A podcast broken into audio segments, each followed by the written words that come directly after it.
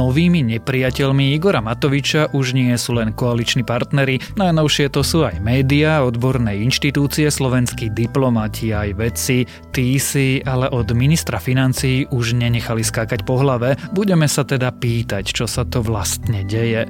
Dnes je útorok 13. apríla, meniny má Aleš a dnes by sa malo ochladiť, má pršať, miestami sa môžu objaviť aj silnejšie búrky, na horách dokonca sneženie. Denné teploty budú výrazne kolísať, tak sa dobre oblečte. Pohybovať by sa mali od minus 1 až po 13 stupňov. Počúvate Dobré ráno, denný podcast denníka Sme dnes s Tomášom Prokopčákom a skôr než začneme, od dnes máme na Sme novinku. Každé ráno budeme pre vás pripravovať nielen podcast Dobré ráno, ale aj nový newsletterový prehľad, ranný briefing, v ktorom sa dozviete všetky najdôležitejšie veci, ktoré prídu rovno za vami. Na odoberanie ranného briefingu sa môžete prihlásiť zadarmo a do vašich e-mailových schránok vám príde prehľad správ z domova, sveta, ekonomiky aj trebár športu. Stačí ísť na adresu sme.sk lomka briefing a ja som teda ranný briefing už videl a je super. Takže ešte raz sme.sk lomka briefing. Rovnaká štartovacia čiara, rozdielny výsledok. Aj o tom sú príbehy lídrov slovenských spoločností zo súťaže EY Podnikateľ roka. Vypočujte si Luciu Paškovú zo spoločnosti Kuraden, Sašu Miklášovú zo Saše či Jana Luntera z Innovatrix. V druhej sérii podcastu Prečo práve oni sa s nimi rozprávam ja, Adela Vinceová. Podcast Prečo práve oni od spoločnosti EY nájdete vo vašich podcastových aplikáciách.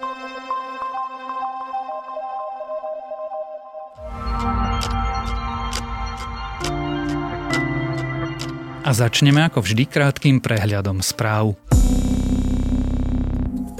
Od pondelka by sa mali do škôl vrátiť žiaci ďalších ročníkov. Od 19. apríla sa otvoria 8. a 9. ročníky základných škôl. Prezenčné vyučovanie bude fungovať všade okrem čiernych okresov. Do školy budú môcť prísť tí žiaci, ktorí budú mať negatívny výsledok testu nie starší ako týždeň a zároveň sa musí otestovať jeden z rodičov žiaka. Žiaci sa budú testovať kloktacími testami alebo sa môžu preukázať antigénovým testom. Stredné školy školy by sa mohli otvoriť od mája. Výhrážkami šéfke Šukl Zuzane Baťovej a jej rodine sa už zaoberá generálna prokuratúra. Trestné konanie bude zabezpečovať Krajská prokuratúra v Bratislave. Preverovať bude podozrenie z trestného činu nebezpečného vyhrážania sa. Včera Šukl a jeho šéfku ale navštívila aj prezidentka Zuzana Čaputová a vyjadrila im podporu.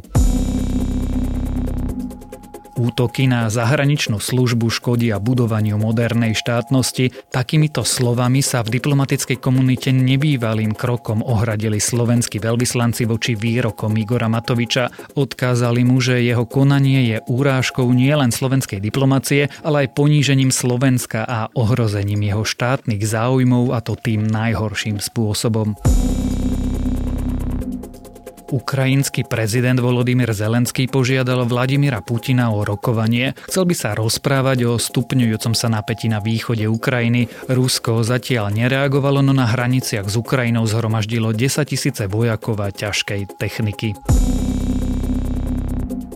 Irán tvrdí, že v jeho nukleárnom zariadení Natan sa odohrala sabotáž, za ktorú je zodpovedný Izrael. Tvrdí tiež, že sa za to v pravý čas pomstí. Irán pritom porušuje záväzky z jadrovej dohody, do prevádzky uviedol ďalšie centrifúgy na obohacovanie uránu. Predpokladá sa, že cieľom diktatúry je vývoj jadrovej zbrane. A ak vás tieto správy zaujali viac, nových nájdete na webe Denníka Sme alebo v aplikácii Denníka Sme.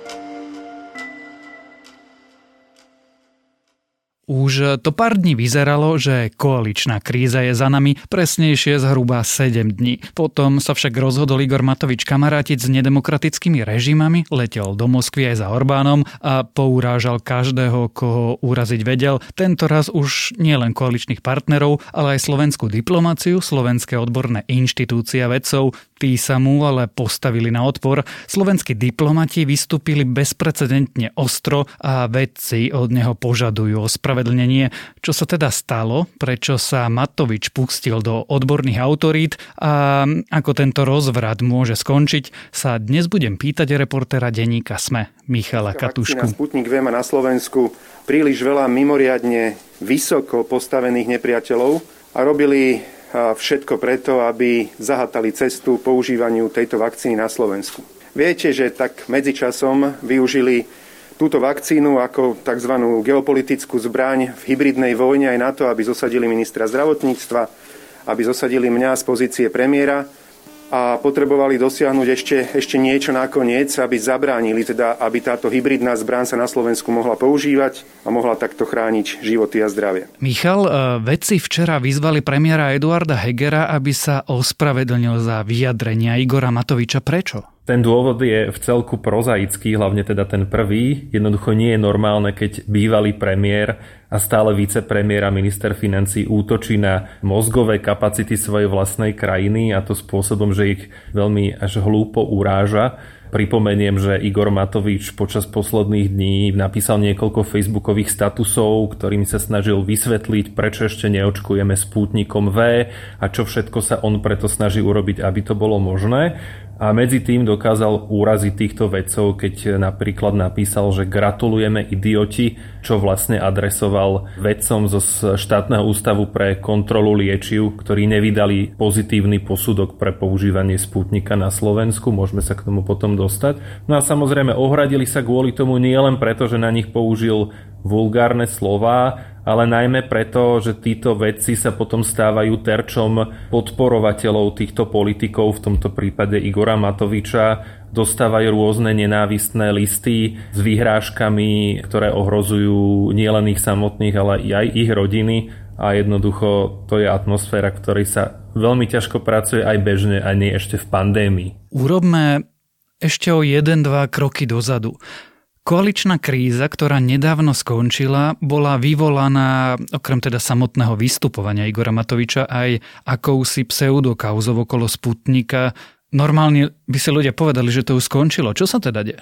No zdalo sa, že e, kauza Sputnik je aspoň na nejaký čas vyriešená rozhodnutím v rámci koaličnej krízy a rekonštrukciou vlády. To sa ale nestalo. Igor Matovič sa síce stal ministrom financií, ale túto agendu, ktorú presadzoval ako, ešte ako premiér, e, neopustil a podobne utajeným a záhadným spôsobom, ako 1. marca pristalo vojenské lietadlo na Košickom letisku a zrazu donieslo 200 tisíc dávok Sputnika V, tak takýmto podobným spôsobom Igor Matovič minulý týždeň vycestoval do Moskvy a išiel podľa toho, čo neskôr povedal, orodovať za Slovensko, aby, aby sme mohli používať túto vakcínu.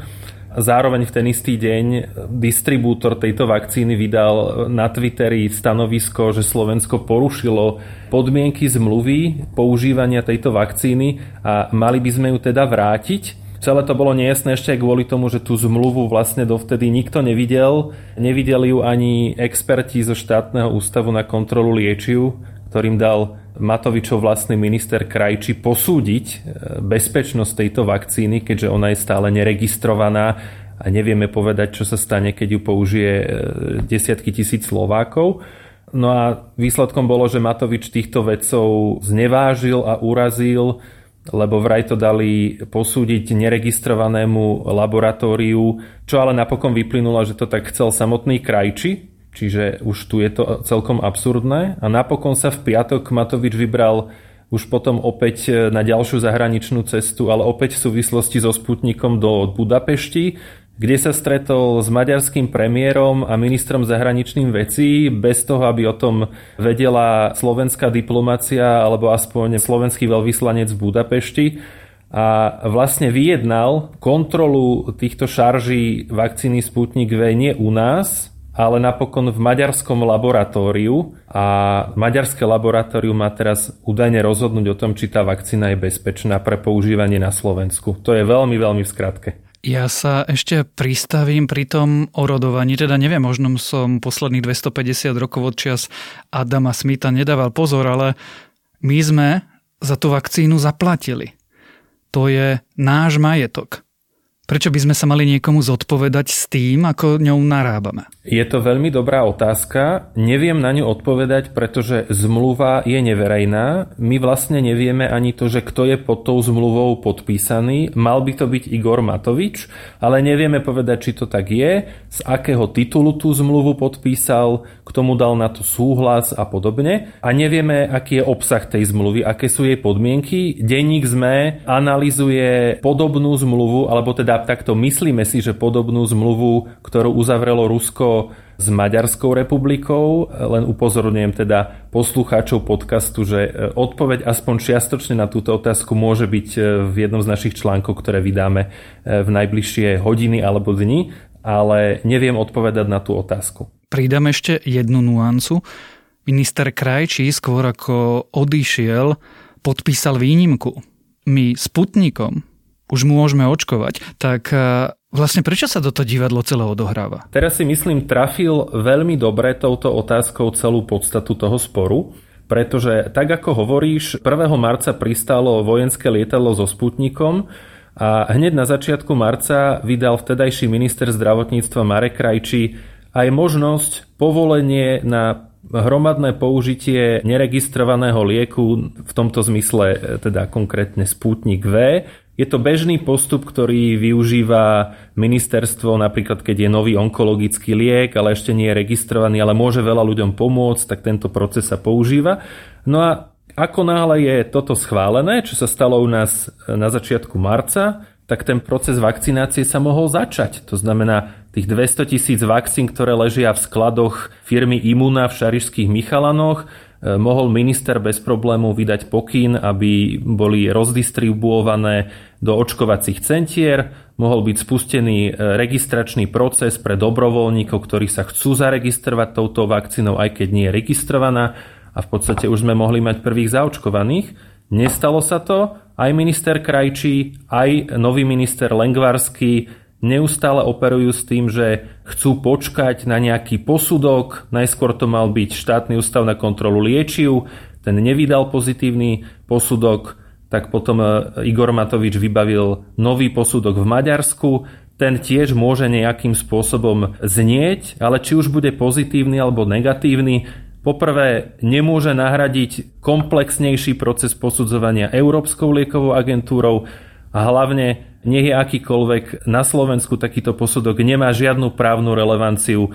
Pre ministra Lengvarského to bude len, ako tak povedať, dobrá rada niekde do ucha, že, že áno, asi sa nemusí bať, urobiť ten politický krok a, a spustiť ten proces. Ale to, čo pozorujeme, cesta do Moskvy, cesta do Budapešti, to s používaním spútnika priamo nejako nesúvisí. To sme mohli už niekoľko týždňov robiť. Lebo z toho, čo mi hovoríš, ja sa ospravedlňujem, že tá otázka je mierne podsúvačná, ale mi to vyznieva, ako by v skutočnosti hľadali niekoho, na koho by potom mohli zvaliť vínu, keby sa to očkovanie pokazilo. Môže sa to tak javiť a čiastočne to tak aj je.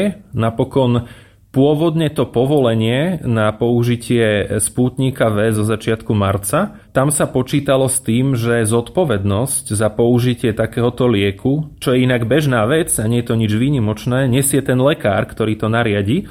Avšak v tomto prípade nikto by nemohol očakávať od ambulantných lekárov, aby mohli oni posúdiť e, nejakú látku, ktorú zatiaľ neposúdila ani Európska lieková agentúra so stovkami vedcov a laboratórií. Takže už aj nový premiér Eduard Heger vlastne povedal, že tá zodpovednosť bude v prípade Sputnika V prenesená od lekárov na štát. My nevieme vlastne, čo to znamená, lebo nepoznáme zákon, ktorý by to umožnil čo by sa stalo, ak by pán Lengvarský povolil očkovanie spútnikom ako neregistrovanou vakcínou, niekomu by prišlo nevoľno zlé, niekto by povedzme umrel, že akým mechanizmom a kto konkrétne, kto je v zátvorke za tým štátom myslený, by niesol zodpovednosť. A predpokladám, že toto je jeden z tých hlavných dôvodov, prečo ani minister Krajčí a ani terajší minister Lengvarský stále nechcú len tak z politického rozhodnutia zadať to používanie spútnika, aby to bolo možné. No dobré, a keď už sme ale pri tom, kedy sa budeme Sputnikom očkovať? Teraz vlastne minister Lengvarský čaká na posúdenie maďarským laboratórium, že či je teda Sputnik bezpečný. My nevieme, že či to rozhodnutie bude mať nejakú skutočnú váhu, keďže aj toto isté laboratórium nemalo možnosť posúdiť Sputnik, keď sa ho začali používať v Maďarsku.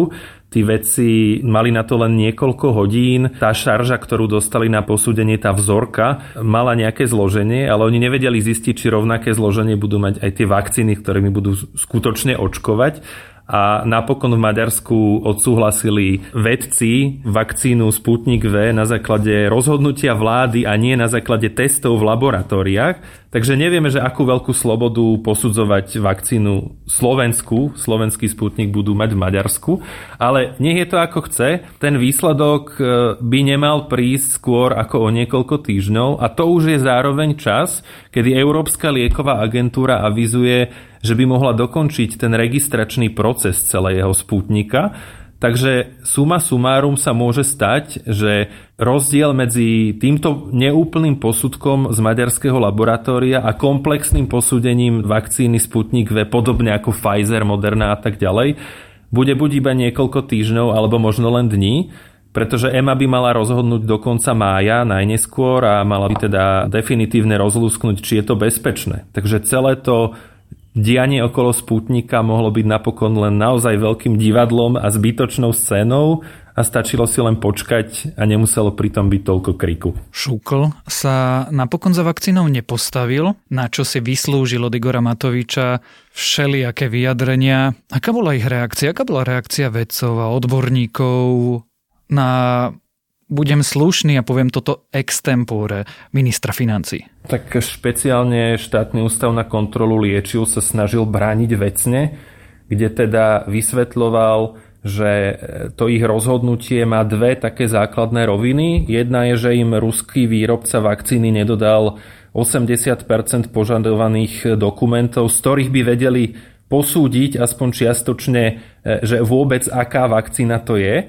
A druhá vec je, zistil, že e, vakcína Sputnik V už sa síce používa vo desiatkách krajín, myslím, že 60 krajinách, ale z mnohých sú také skúsenosti, že obsah tej vakcíny sa medzi rôznymi krajinami líši, respektíve, že zloženie tej vakcíny medzi tým, čo je v obehu a tým, čo je bolo posudzované odborným časopisom The Lancet a bolo to vyhodnotené veľmi pozitívne, je iný.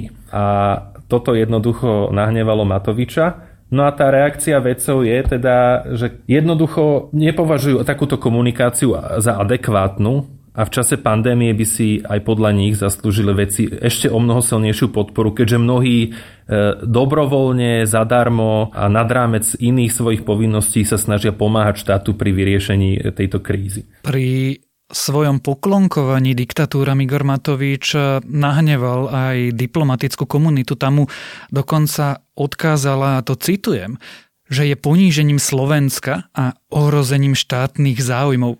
Ja si takéto ostré slova od veľvyslancov snáď očia z Mečiara nepamätám. Neviem to takto komplexne posúdiť až do takejto minulosti, ale naozaj je veľmi ojedinelé a to si naozaj nepamätám, že by sa stalo že by takúto zdravotníckú tému, ktorá jednoznačne kompetenčne spadá pod rezort ministerstva zdravotníctva, riešil minister financií, vycestoval by do zahraničia bez toho, aby o tom vedel diplomatický zbor, aby o tom vedel veľvyslanec v danej krajine, čo nie je len formálny postup, to je aj vec bezpečnosti, bezpečnosti toho konkrétneho politika, bezpečnosti všeobecne záujmov krajiny. A to, že Igor Matovič bol napokon v Budapešti, jednal s premiérom, s ktorým by mal podľa toho diplomatického úzusu jednať premiér a nie minister financí a jednal s ministrom zahraničných vecí, kde platí podobné pravidlo. A okrem toho, že nemal so sebou žiadneho človeka z ambasády, tak mu tam asistoval. My nevieme, či mu tam tlmočil do maďarčiny, alebo na to bol niekto iný jeho vlastný poslanec Dimeši, ktorý sa posledné týždne prezentuje ako silný zástanca vlády Viktora Orbána. A toto všetko vytvára veľké pochybnosti, keďže sa javí, že tento postup nemusí byť v záujme Slovenskej republiky, keď sa teda budem držať tých právnych formulácií.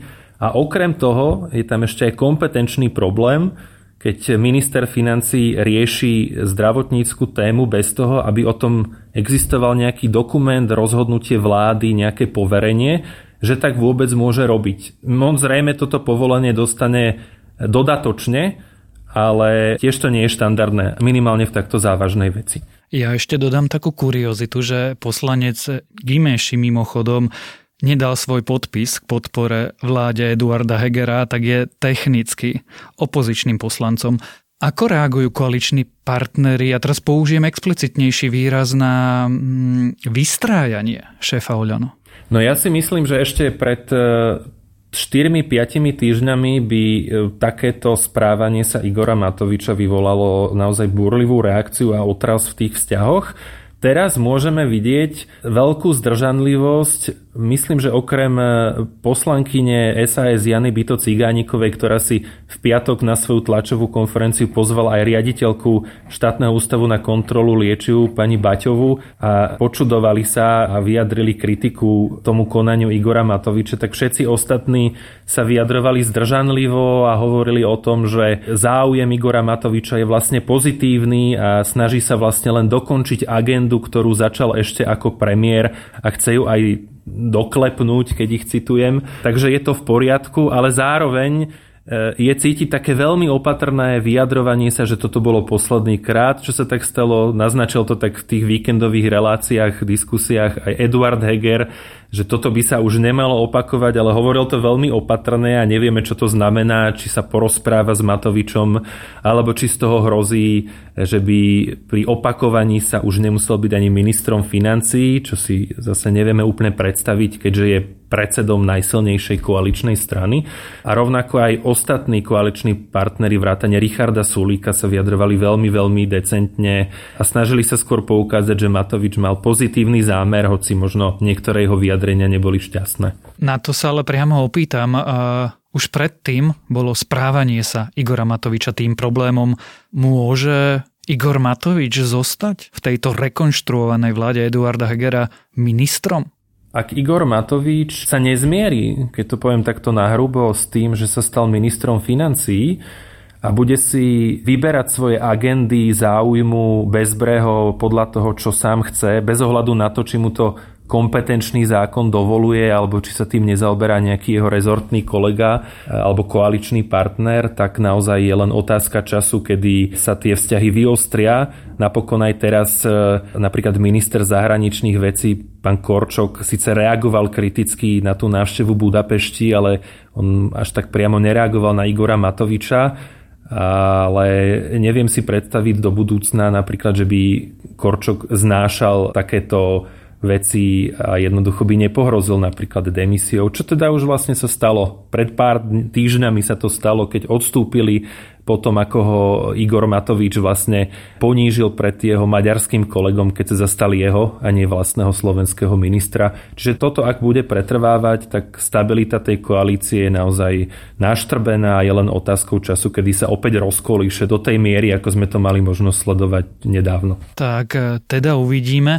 O správaní sa Igora Matoviča a o jeho urážaní, no prakticky každého sme sa rozprávali s reportérom denníka SME Michalom Katuškom. Ústav pre kontrolu liečiv a biomedicínske centrum Slovenskej akadémie vied. Predovšetkým preto, aby som im vyjadrila svoju podporu a plnú dôveru. Veľmi ma mrzí, že koncom minulého týždňa zazneli vyjadrenia zo ministra financií, ktoré nepriamým spôsobom vyjadrili kritiku alebo pochybnosť nad kvalitou našich inštitúcií. Považujem to za absolútne neprimerané a nesprávne. Súčasťou silnej demokracie sú aj silné a nezávislé odborné inštitúcie a akékoľvek slova pochybností, ktoré nie sú založené na vecnom základe, oslabujú dôveru verejnosti v tieto inštitúcie.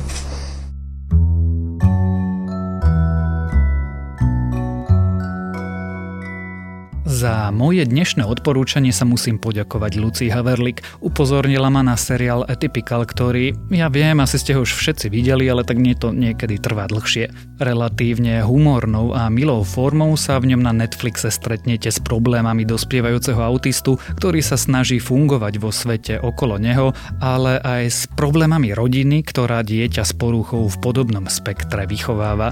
A to je na dnes všetko. Dávajte na seba pozor. Počúvali ste Dobré ráno ráno, denný podcast denníka Sme s Tomášom Prokopčákom a pripomínam, že dnes vychádza aj nová epizóda podcastu Pravidelná dávka a cestovateľského podcastu Všesvet, tentoraz o východnom Timore.